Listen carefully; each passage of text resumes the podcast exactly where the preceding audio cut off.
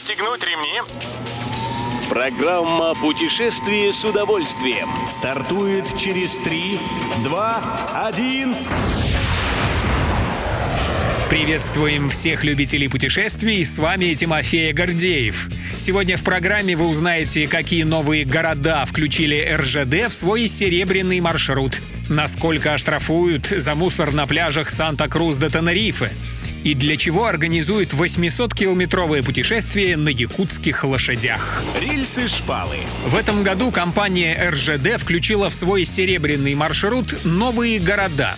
В минувшем сезоне путешественники посещали Псков, Великий Новгород, Рыбинск и Ярославль, выезжая и возвращаясь в Москву. Теперь маршрутная сеть дополняется Изборском и Печорами, Пушкинскими горами и Талапскими островами. Как сообщает Fun Sun Эксперт, первая поездка намечена на 23 февраля. Это будут путешествия в формате тура выходного дня на три ночи. Выбрать понравившийся вариант серебряного маршрута и приобрести билеты можно на сайте rgd.ru.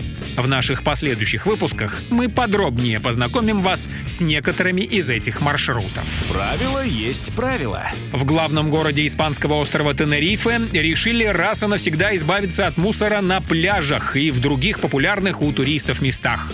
Чтобы загорающие в Санта-Крус де Тенерифе больше не закапывали в песок окурки, на местных пляжах запретили курить, а также оставлять после себя иной мусор. Бары, рестораны и прочие заведения, работающие на пляже, получили предписание обзавестись мусорными ведрами или урнами. Ими и будут пользоваться отдыхающие.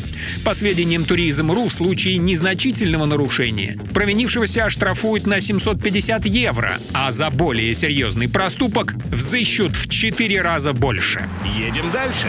Своей новой инициативой якутский путешественник Дугуйдан Винокуров собирается активизировать сотрудничество между Якутией и Магаданской областью.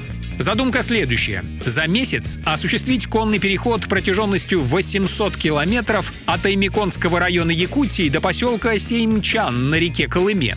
Путешествие, старт которого намечен на февраль, группа туристов во главе с Винокуровым совершит на якутских лошадях, очень древней и весьма выносливой породе, которая способна выдержать холод от минус 70 градусов и мучительный зной до плюс 40. Одна из целей путешествия — познакомить туристов с этой уникальной породой лошадей.